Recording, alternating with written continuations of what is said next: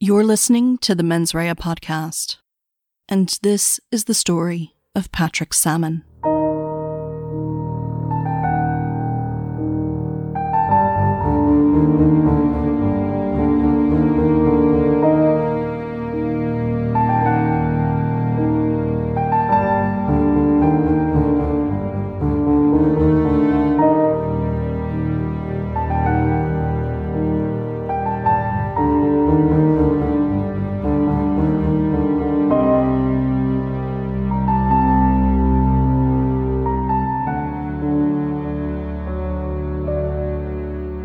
Early on the morning of the twenty-first of June nineteen ninety-seven, at around two a.m, Gardaí responded to a residence in Galway City after reports of an altercation inside. The house was an average two-storey end-of-terrace home just ten minutes drive north of the centre of Galway City in the west of Ireland. When emergency services arrived at the home in Camelon Park, Westside, they found forty-one-year-old Patrick Salmon, who had sustained multiple severe stab wounds to his upper chest and shoulder, apparently from a small kitchen knife from the house. Mister Salmon was originally from Newport, County Mayo. He was widowed with three children and had lived for a time in England before moving to Galway, where he worked as a plasterer. Initial reports related that there had been a violent row, seemingly stemming from an argument that had erupted between two people in the house. In the course of this altercation, Salmon had been stabbed several times, after which a call was placed to the hospital, informing them that someone was seriously injured and an ambulance was needed. Pat Salmon was rushed by ambulance to the nearby University College Hospital, Galway, but he was pronounced dead around three a.m. A forensic examination of the house was begun, which seemed to be Salmon's residence, although he was also known to be staying at a hostel in Galway at the time of his death. Elsewhere in the small neighbourhood, house-to-house inquiries were carried out. In the hours immediately after Pat Salmon's death, a thirty-six-year-old woman was brought to Mill Street Garda Station to assist in the investigation, and was released without charge at around five p.m., twelve hours later. Superintendent Tony Finnerty told the press that a file was being prepared for the D P P. Efforts were made to contact Mister Salmon's family. His six sisters and four brothers lived mainly in England and America. Papers also reported that, sadly, Pat's former wife had died in recent times, possibly only days before he was fatally attacked. Pat's body was removed to Newport on Monday the twenty-third. with his funeral taking place the following day, on Tuesday the twenty-fourth, in Newport Parish Church. He was then laid to rest in Kilbride Cemetery, a short distance to the south of the quaint County Mayo village. A file was not sent to the D P P on the matter until November of nineteen ninety-seven. It was another three months before charges were laid. On the ninth of February nineteen ninety-eight, thirty-six-year-old Kathleen Bell appeared before the district court in Galway, charged with the murder of Patrick Salmon. The deceased was described in the papers as Miz Bell's boyfriend, and Bell's address was given as the home in Camelon Park where Pat Salmon had sustained his fatal wounds. In response to the charge, the court heard that Miz Bell had said, quote, "It should never have happened. I am so sorry." Kathleen Bell had not had an easy life, though she had never had any real interaction with the Gardaí before. She and her siblings had been abandoned as children, and the three youngest of them were brought up in orphanages in the west of Ireland. When she was a teenager, Bell had become pregnant, and her child was taken and put up for adoption.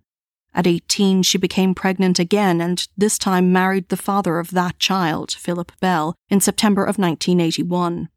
After this, Kathleen Bell had another five pregnancies in quick succession, with one of the children sadly dying in infancy. In nineteen eighty-five, Bell suffered from a nervous breakdown, after which she began drinking. In nineteen eighty-six, she left the family home and her children were taken into care. Later, after regaining custody of her kids, Miz Bell attempted suicide. Her husband returned to Ireland from England, where he had been working, and got custody of the children. This marriage was eventually annulled, and Mister Bell got a civil divorce in England before he remarried in nineteen ninety-seven. Patrick Salmon, the deceased, had been well known to Kathleen. He had in fact been married to Bell's sister, Mary, and was the father of three of Mary's kids. Sometime before nineteen eighty-eight, that marriage broke up, however. Mary Salmon and the children moved to England. It was after this that Kathleen Bell and Patrick Salmon began their relationship, and in nineteen ninety-four they began living together in Camelon Park in Galway City. In court that day, Kathleen Bell was remanded in custody. When she was escorted from the courtroom, she shouted and gestured angrily at a press photographer who was working outside. At a hearing which took place in the following weeks, Miz Bell was granted bail. On the sixth of April, the book of evidence was served on Kathleen Bell. She was remanded on continuing bail, a condition of which was to sign on in Mill Street Garda Station once a day. A month later, Bell was sent forward for trial. And so, on Tuesday the ninth of March nineteen ninety-nine, Kathleen Bell's trial for the murder of her boyfriend Patrick Salmon opened in the Central Criminal Court in Dublin before Miz Justice Catherine McGuinness and a jury of seven women and five men. Kathleen Bell pleaded not guilty. Marcus Daly, senior counsel, acted on behalf of the D P P. He said the facts of the case that the jury was about to hear were stranger than fiction, and he went on to outline Kathleen Bell's background.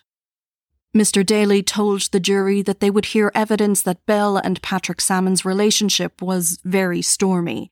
Both Salmon and Bell drank heavily, and at times the relationship had been abusive. The couple had argued a lot, and Gardaí had been called to the house on a number of occasions. Salmon had once spent six months in jail for assault, and on another occasion he had beat Bell so badly that she had miscarried a pregnancy three days later. There were times when Bell would kick Patrick Salmon out of the house, and he would go and stay in a hostel at Wood Key in the city. He had been staying at this hostel at the time of his death in June of nineteen ninety-seven.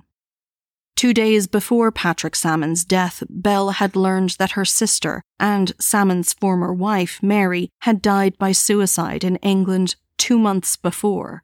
Mary had taken an overdose. In court, the prosecutor explained that on the night of Patrick's death, there had been an argument.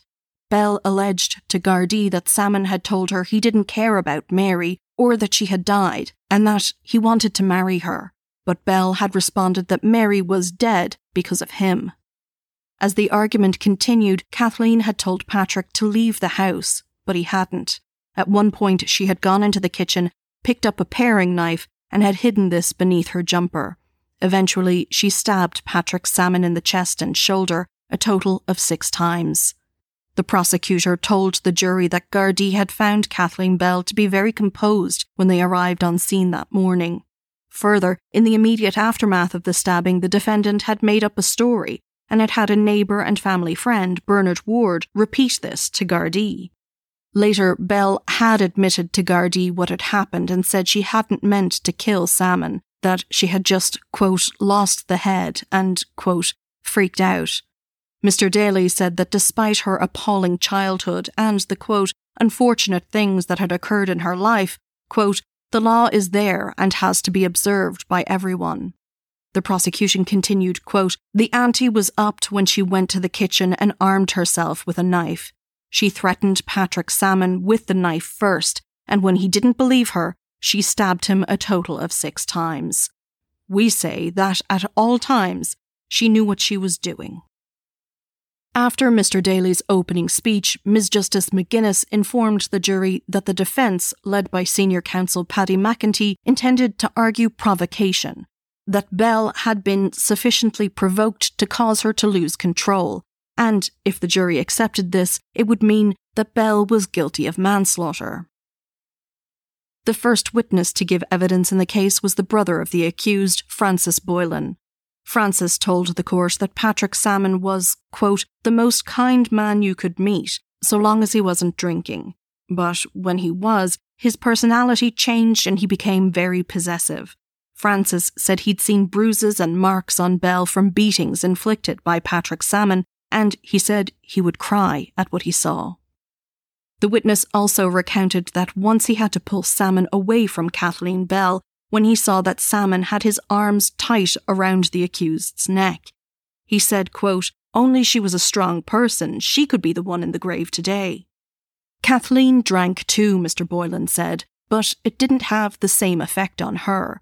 He testified she would just sit on the couch and listen to her country music. On the other hand, Salmon would row with Kathleen over small things. Francis felt he was trying to get a rise out of her. He'd spill a drink on the floor or put out a cigarette in the carpet to try and make Bell angry. Francis Boylan further testified that Bell had visited his own house two nights before Pat's death to tell him that their sister Mary had died. Boylan said Salmon had treated Mary badly too, again due to drink. Francis also recalled Salmon and his sister arguing that night, and Salmon had said words to the effect of, quote, "Now that the bitch is dead, I can bring the children back." It was the witness's impression that Salmon just wanted his youngest daughter back with him, whereas Kathleen thought the three kids should not be split up. When questioned by Paddy McEntee, Mister Boylan said his sister never wanted to go to hospital after she had been beaten by Salmon because she was afraid that if the authorities found out, she would not be able to go and see her kids, who lived with her ex. He said his sister had a number of scars which he thought were mostly self-inflicted through self-harm from depression, but he said the depression itself was caused by her relationship with Patrick Salmon.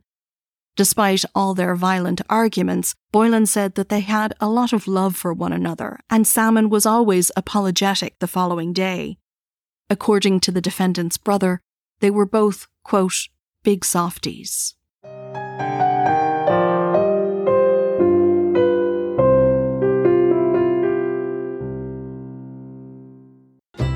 This episode is also sponsored in part by our good friends BetterHelp. Is there something interfering with your happiness or that's preventing you from achieving your goals? BetterHelp will assess your needs and match you with your own licensed professional therapist. You can start communicating in under forty-eight hours, and there's a broad range of expertise available, which may not be locally available in many areas. And you can use BetterHelp worldwide. You can log into your account anytime and send a message to your therapist. You'll get timely and thoughtful responses, plus you can schedule weekly video or phone sessions, so you won't ever have to sit in an uncomfortable waiting room, as with traditional therapy.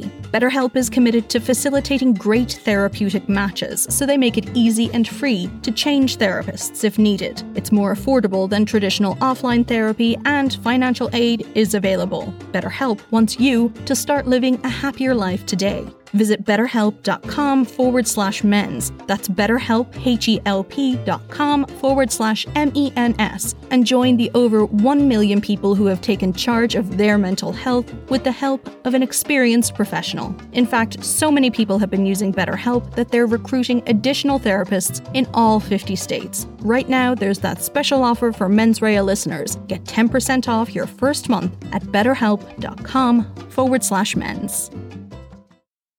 On the second day of the hearings in the trial, March ninth, Doctor Malcolm Little gave evidence of his post-mortem examination on Patrick Salmon.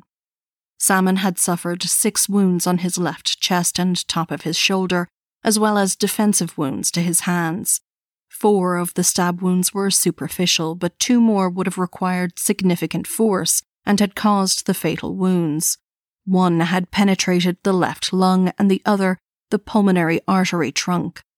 Salmon's blood alcohol level was high, and Doctor Little said he was, quote, "quite a drunk man" at the time of his death. Then the manager of the hostel that Salmon often stayed in, Bridie Jennings, appeared to give evidence. She said that her impression of the deceased was that Patrick Salmon was a gentleman. Miz Jennings also recalled that about six weeks before his death, Salmon had arrived at the hostel with a black eye and with scratches on his face. The man had told her that he had fallen and was injured. On the nineteenth of June, Bridie had answered a call at the hostel, and it was Miz Bell. She had confirmed to the defendant that Salmon was staying at the hostel, but Bell didn't want to speak to him. Bell asked the witness to pass on a phone number with a London prefix to Mister Salmon. After this, Garda Pader Brick told the court that he had responded to a call from the defendant's address on the twenty-seventh of February nineteen ninety-six, and on arrival saw an ongoing fight taking place between Kathleen Bell and Patrick Salmon. Garda Brick said that Salmon had a fire poker in his hand and the two were struggling in the front garden over the implement. Salmon then punched Miz Bell in the face with a closed fist, and Garda Brick arrested Patrick Salmon for common assault. Patrick Salmon had subsequently pleaded guilty to this charge and was given a six-month suspended sentence. He had also previously served a six-month custodial sentence for driving without insurance. Evidence was then heard from Louise Boylan, a niece of Kathleen Bell, who said that she had answered the phone in Bell's house on the evening of the nineteenth of June.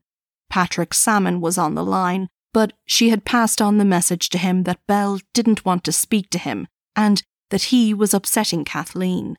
Salmon had hung up. Michelle Boylan, the sister of the previous witness, told the court that she had also answered calls from Patrick Salmon to her aunt's house that night too. Three times, in fact. She had given the same message and added that Kathleen did not want him up at the house. The calls all came within twenty to thirty minutes of each other. In the house that night, the women had been talking about the death of Bell's sister Mary, and Michelle said that her aunt was very upset. That day, the defendant's neighbour, Bernard Ward, also took the stand. He recalled that Bell had rung his house at about half past one on the twentieth of June and asked him to come over, as she and Salmon had had a fight. When Mister Ward arrived at the house, he found Salmon sitting against the bed. He saw no blood, and when he pulled up the man's shirt to check for wounds, he could barely see anything there, only marks which he described in court as tiny. Mister Ward said that at the time the defendant was very upset, but that he didn't think she realised how injured Patrick Salmon actually was. She did tell him that she had called for an ambulance. When he'd asked what had happened, Bell had said that they were fighting about Mary and she'd asked Salmon to leave, but he wouldn't.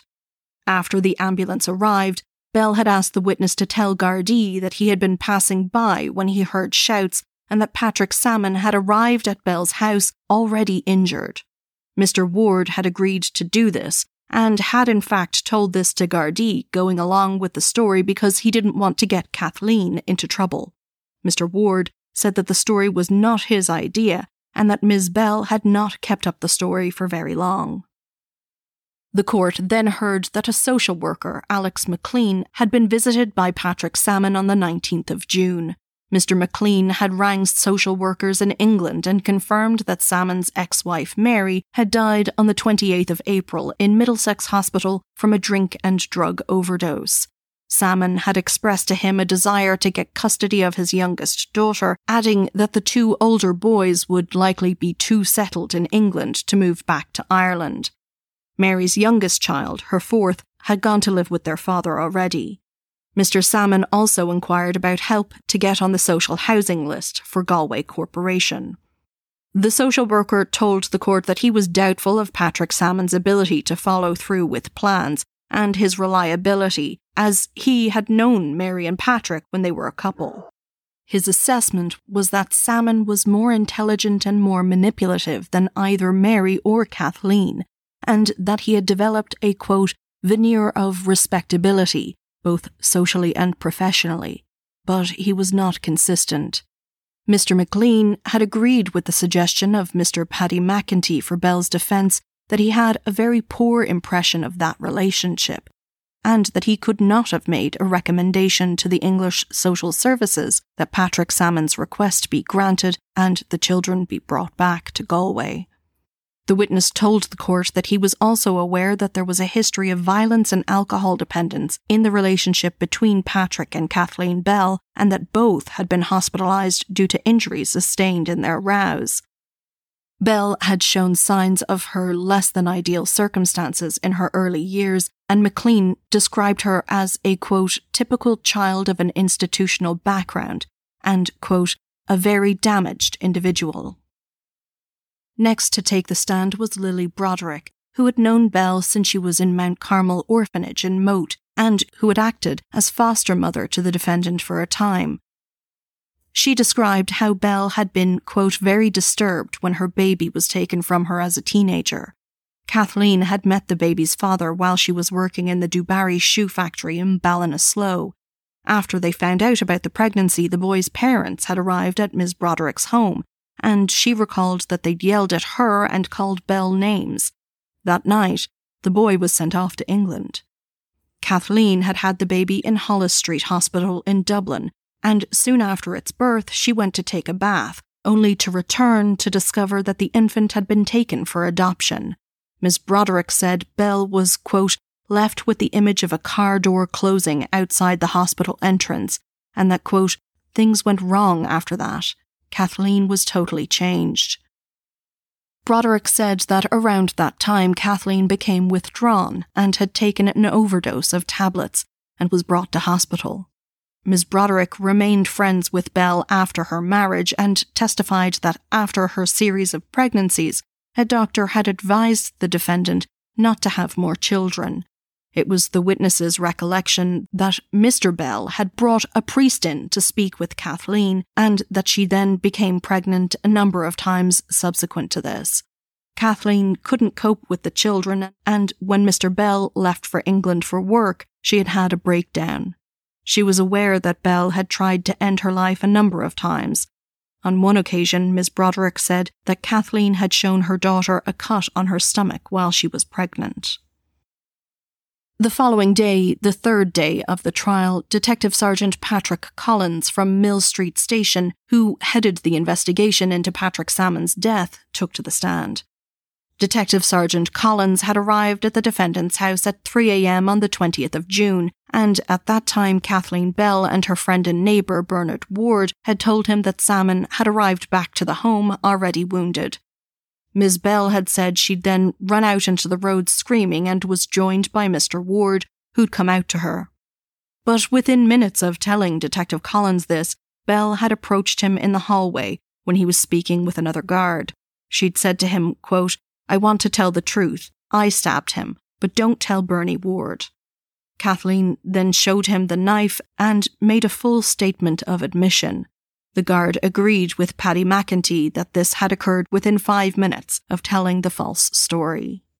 Kathleen Bell had then been arrested and brought to Mill Street for questioning. She made and signed a statement where she told Detective Garda Gerard Dillon that Patrick Salmon had arrived at the house at half past eleven. He'd called Bell a number of times earlier in the evening. They'd had a few cans together and then an argument erupted. Bell said that this had been over Mary. Kathleen's statement said, quote, Pat Salmon told her he didn't give a fuck that her sister was dead. She'd responded that Mary had been her flesh and blood, and they had been raised together in the orphanage. Then she said Mary was dead because of him, and continued, quote, get up and go or I'll kill you. But Salmon hadn't left, and Bell went to the toilet. On her way back, she stopped in the kitchen and picked up the small knife she used to peel potatoes. When she entered the living room again, the argument continued, and Pat Salmon refused to leave once more. Bell said she had shown him the knife, and he had just called her a string of names. Then he went to grab her. Bell said, quote, I lost the head and went for him with the knife. I don't know how many times I stabbed him, as I was freaked out. Salmon had staggered out of the room and back to the bedroom where he fell to the ground. Bell also fell. She'd told him to get up, and that was when she'd realised Salmon was injured and she'd left the house to get help. Detective Dillon agreed with Paddy McEntee that Bell had said she hadn't meant to kill Patrick Salmon multiple times throughout her statement, and that she had done so with great conviction. During her interview, Kathleen had told Gardaí that the marks on her arms had come from Salmon when he had cut her six years before. He'd also hit her over the head with a kettle. She'd said, quote, he also used to beat my sister Mary. He used to gamble. He left them without money. Kathleen Bell had told Detective Garda Seamus Burke that, quote, Salmon used to beat the hell out of me when he was drunk. She said that that night she had been angry that Pat hadn't cared about Mary's death, and she had become even more upset when, at about one a.m., he'd asked her to marry him. She told the guard the knife was just to frighten Salmon. When the argument started up again, Bell had told Patrick Salmon that she'd called Mary's eldest son. She told him that the kids hated him, and that they didn't want to return to Ireland, and they blamed him for their mother's death. After asking Salmon to leave again, he'd threatened her and gone to hit her, and that's when she had stabbed him. Superintendent Anthony Finnerty gave evidence next and told the court that Bell had been initially charged with manslaughter and that she'd said she was sorry when it was put to her. In the course of the investigation, he had learned that Miz Bell had been admitted to hospital fifty-one times during her relationship with the deceased. After this, Doctor Hugh Coyle of the Forensic Laboratory's Drugs Department testified that he had tested a blood sample taken from Kathleen Bell on the morning of Patrick Salmon's death at Mill Street Garda Station. This sample showed blood alcohol levels which were, quote, significantly less than the drink-driving limit.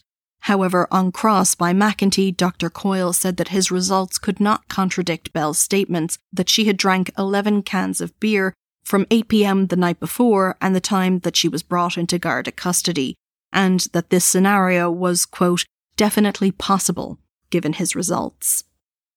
That afternoon, Wednesday the tenth, the prosecution's case concluded. The court was adjourned until the following Monday, when it was expected that the jury would hear evidence from a psychiatrist on behalf of Kathleen Bell's defence. However, on Monday the fifteenth of March nineteen ninety-nine, Kathleen Bell took to the stand.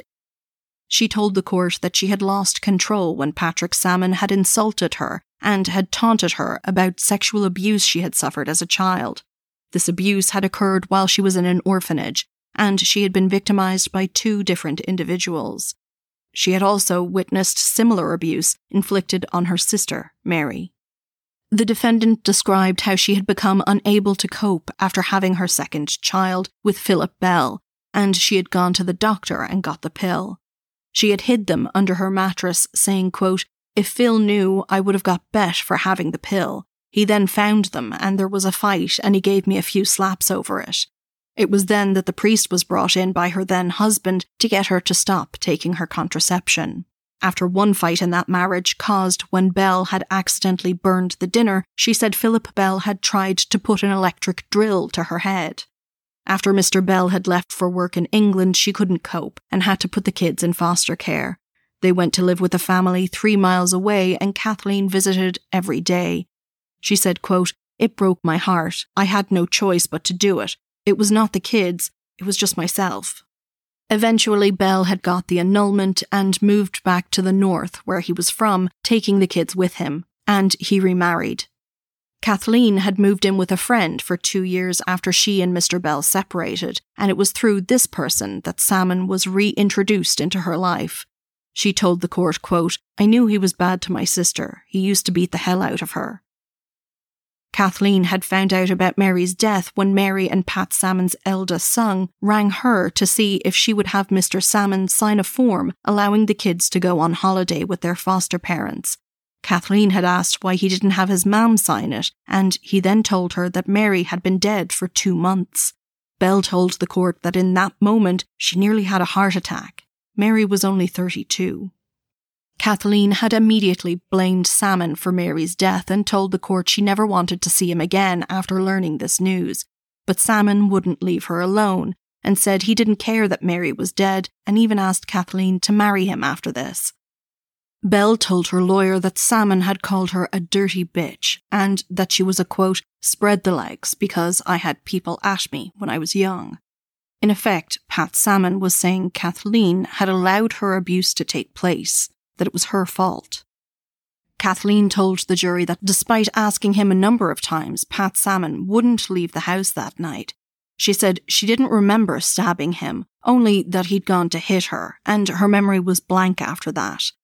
Bell recalled that she'd threatened to call Gardaí, but Salmon said he didn't give a fuck about the Gardaí.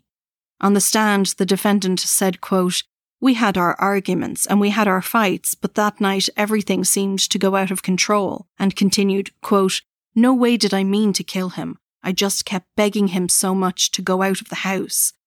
Bell also showed the jury, quote unquote, extensive scarring on her neck and arms, which she said had been done in part by Patrick Salmon. Scars on her wrists, she said, had been self-harm, and a large slash to her neck had also been self-inflicted during the course of her first marriage.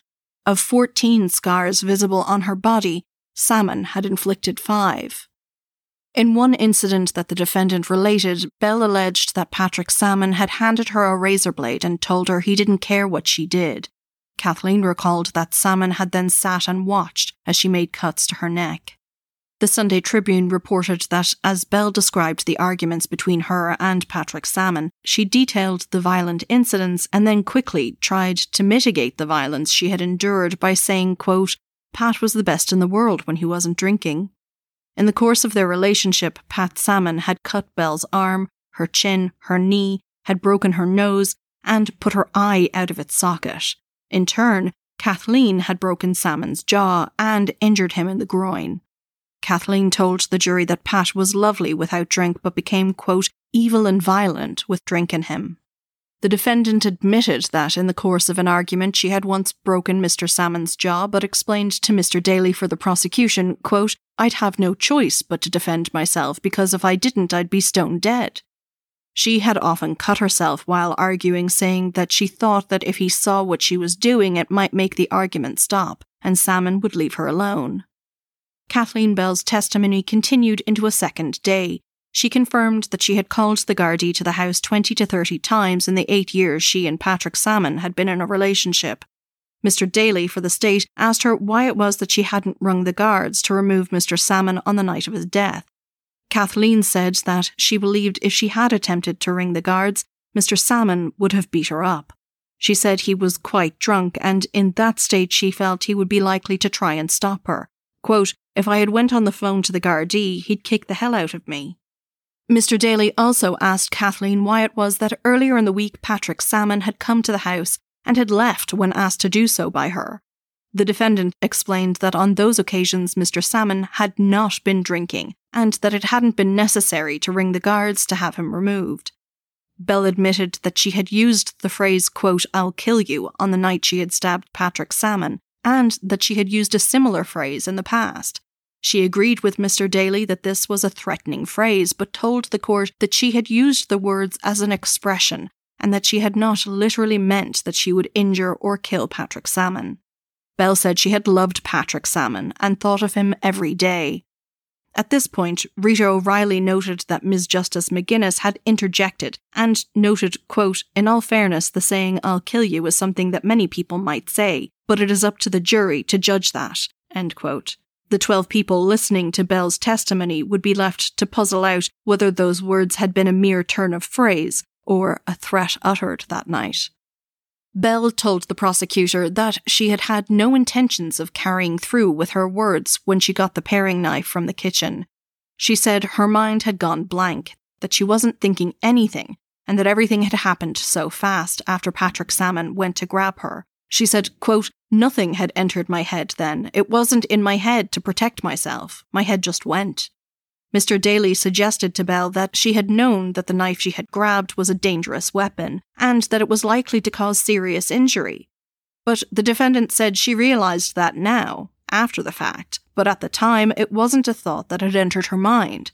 Bell said that during the course of the argument on the night of his death, when Salmon saw the knife, his reaction was to say that he would, quote, "Shove it nine miles up me hole."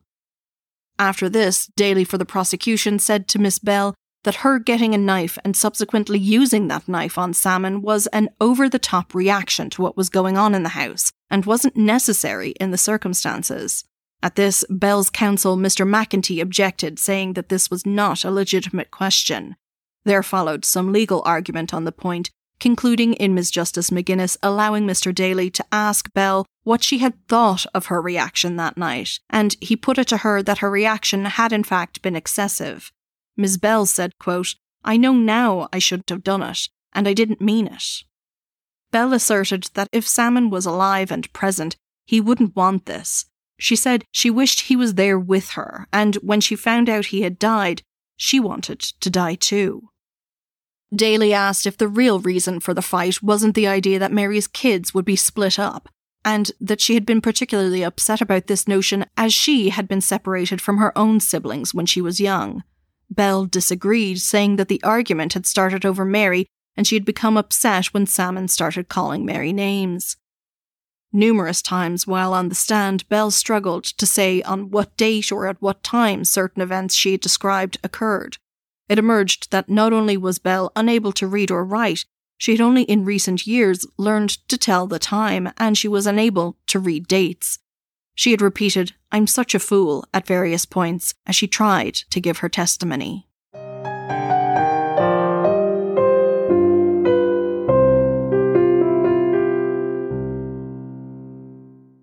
After Kathleen Bell had completed her testimony on the stand, the court heard from Doctor Brian McCaffrey, a clinical director of psychiatry at the Eastern Health Board.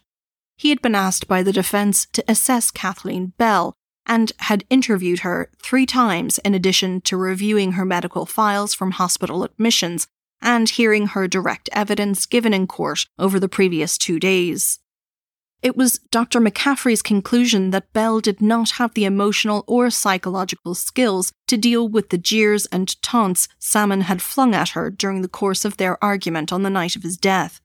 The taunts had triggered Bell's trauma associated with the sexual abuse she had suffered, as well as what she had witnessed with her sister's abuse, and in that context, Bell had felt powerless. The doctor was of the opinion that these feelings had led to a loss of control.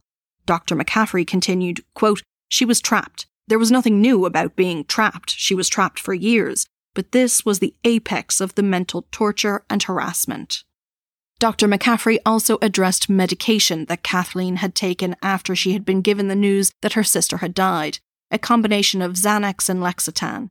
These medications were sedatives, and he said that the amount she had taken would normally cause a person to be disorientated. He also noted that a side effect of the medication when taken in large amounts was that it might, in certain patients, have the opposite effect from its intention of calming a person in distress. Kathleen Bell had taken a number of these pills combined and had also ingested an amount of alcohol which Doctor McCaffrey said would have been, quote, "very toxic." The psychiatrist said Bell had a personality disorder brought on by her past abuse and background. On his review of her medical records, it became apparent that no one had tried to talk to Kathleen about her abuse in childhood, and her only treatment were the sedatives that she had been prescribed. She drank heavily, using alcohol as a way to self-medicate. She had told the doctor, quote, "I said to my G P, I am crying out for help. These tablets are doing so much damage. I need counselling. In the psychiatric day unit at Galway Hospital, they had me drawing and colouring. That was no good. I needed to talk. I didn't know whether I was coming or going. I was so confused." End quote. Cross-examination of Doctor McCaffrey continued the following day. Mister Daly had the psychiatrist confirm that he had seen Kathleen Bell in the context of an assessment rather than for treatment. A letter from Bell's G P for Doctor McCaffrey had said she had been on medication for high blood pressure for the previous five years and had occasionally requested tranquilizers. Miz Bell had taken overdoses of medication in July of nineteen ninety-seven and August of nineteen ninety-seven after the death of Patrick Salmon. Mister Daly put it to Doctor McCaffrey that the doctors who had treated Kathleen Bell over the previous fifteen years would be more familiar with her condition and circumstances and would therefore be better equipped to assess her.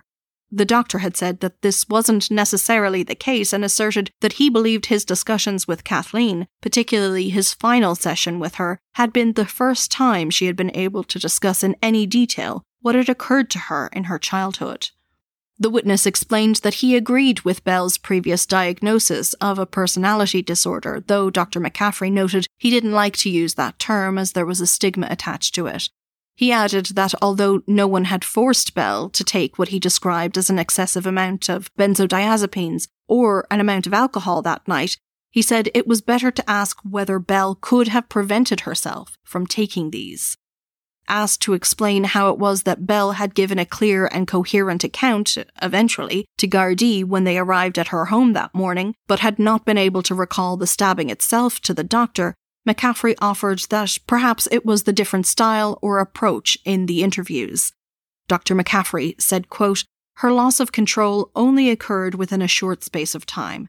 She was obviously back in control when she phoned the ambulance, the first thing she did after the stabbing." The psychiatrist said that he felt the effects of the drugs and alcohol had played a role in Bell's response to the argument that night with Salmon, but he was of the opinion that this was not sufficient for Bell to have, quote, gone overboard in the way she did, and said, quote, "Pat's taunting of her about her childhood sexual abuse, his combined verbal attack on both the sister she was grieving for and herself, and the obscene remark he made reminding her of her abuse, end quote, had resulted in extreme emotional pain which had pushed Bell over the edge and caused a loss of control. On the twenty-second of March, Marcus Daly gave his closing statement in the case and argued that a verdict of murder was appropriate. Paddy McEntee, defending, then took to his feet and told the jury that they had to judge the case before them, given the circumstances of Kathleen Bell's life and the kind of person she was because of these. McEntee said that in no way did he intend to trivialise the death of Patrick Salmon, and nor would the jury be if they found Bell guilty of manslaughter, which he argued was the appropriate verdict in the case. The court heard a detailed description of Kathleen Bell's early life and her experiences as an adult.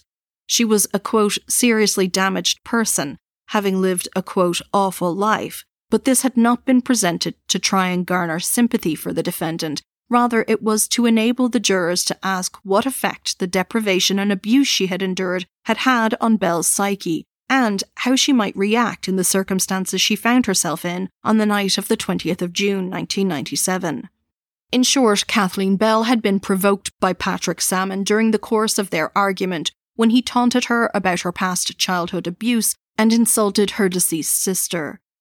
Because of this provocation, resulting in a temporary loss of control for Bell, she had lacked the intent to murder.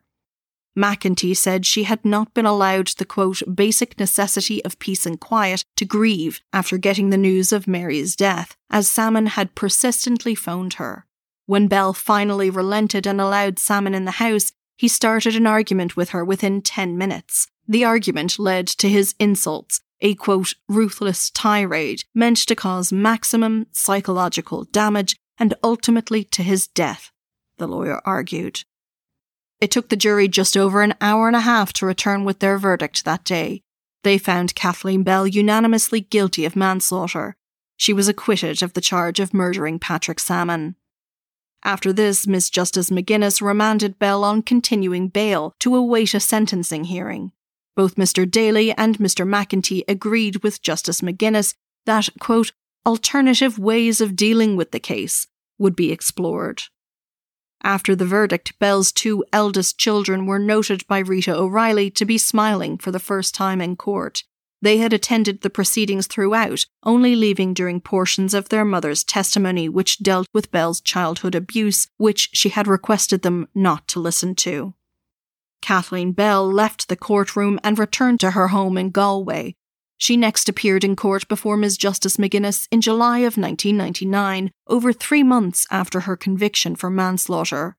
Helen Greeley, a psychologist who was treating Kathleen Bell, told the court that in her nineteen-year career, quote, I have never come across such a catalogue of abandonment. There, Paddy McEntee submitted to the court that a treatment and counselling regime would be more appropriate in the case, as opposed to a term of imprisonment. The judge agreed. Justice McGuinness ordered that a psychological report was to be prepared for her to review in six months' time, in January of two thousand. Kathleen Bell had agreed to attend a counsellor weekly for a period of two years, with further counselling for up to five years after that. She also agreed to attend an alcohol treatment course provided by the Western Health Board. Justice McGuinness also recommended that the Western Health Board should provide payment to Bell's treatment provider, who had been seeing Miz Bell with no payment to that point, with Justice McGuinness noting that she had in mind the cost of keeping a person in custody to the state when making this recommendation, though it was not something that she could make as an order. Justice McGuinness also noted that both she and indeed Kathleen Bell wanted to stress that although many negative things had been heard about Patrick Salmon, he was also a person with many virtues. The judge continued, quote, his death was a tragedy on all sides. In January of two thousand, Bell's sentencing hearing was once again put back. Finally, on Monday the thirteenth of November two thousand, twenty months after the verdict was read in the criminal court on the case, Kathleen Bell received her sentence. Miz Justice Catherine McGuinness explained that the delay had been due to the hope that treatment would lead to efforts for Bell to rehabilitate herself. The judge stated that Bell had in fact made an enormous effort to do this. Doctor Helen Greeley, Bell's treating psychologist, appeared once again and said that Bell had continued to attend A A meetings and that she had started an adult literacy course. She had had just two episodes of drinking since the trial, which represented the longest period of sobriety in Bell's adult life. Kathleen Bell assured Justice McGuinness that she would continue with therapy and A A and could see the improvements in herself already. Superintendent Anthony Finnerty told the court that Gardaí were not pressing for a custodial sentence in this case.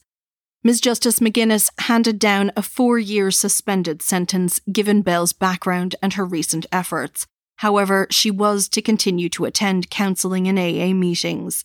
Catherine McGuinness said, quote, "I have made it a reasonably long sentence precisely because I feel she is going to need this help for quite some time," end quote. Bell should consider maintaining therapeutic efforts even after the sentence was up. Over the next two years, Bell would be back in court over a dispute with a neighbour, having had the guards called out on her when she stood in a neighbour's garden yelling and roaring at them. Bell said she had lived in the estate nineteen years and was well liked there, with the other residents even circulating a petition to ensure she wasn't relocated. But, she said, given this dispute, she had put her name on the housing list for a transfer anyway. Given that, her ongoing treatment for alcohol misuse and her background, she was eventually given a suspended sentence for this too. Unsurprisingly, the incidents with the neighbour were drink-fuelled, and for the same reason, she was caught a number of times driving a car under the influence. She got further fines and community service for road traffic offences, again making promises to continue with her treatment and to quit drinking. Bell's doctor appeared again in some of these hearings, with one judge, Mary Fahey, saying, quote, "I know her background. This lady is never far away from getting a custodial sentence. She must behave." However, there has been no further news of Kathleen Bell since then, so it would seem she has followed that advice. Thank you for listening to Men's Rea, a true crime podcast. You can find us on Facebook, Twitter and Instagram at Men's Rea Pod, or you can send an email to mensreapod at gmail dot com. This podcast is made possible in part from generous donations by supporters on Patreon. Special thanks this week goes out to Lauren Jett, Moira Kirkland, Tanya Molesky, Adele M, Sandra Brereton, Anna Cagney, Jenny Murphy, Jackie Wilkinson, Vanula McGrath, Meg Ebner, Elliot W. James, Becky, Matt Rowe, Gabrielle de Chazor, Jeff Sutter, and Caroline Flavin. If you'd like ad-free or bonus episodes, head on over to patreon.com forward slash Men's Rea Pod. With thanks to our sponsors for this week's episode, BetterHelp. Remember, supporting our sponsors supports this show, so check them out in the show notes. Our theme music is Quinn's song The Dance Begins by Kevin MacLeod. Additional music is by Juanita Meisel and Kevin MacLeod. This episode was researched, written and produced by me, your host Sinead. All sources for today's episode can be found in the show notes or on our website, w w w dot mensreapod dot com. And so, till next time, don't do anything I wouldn't do.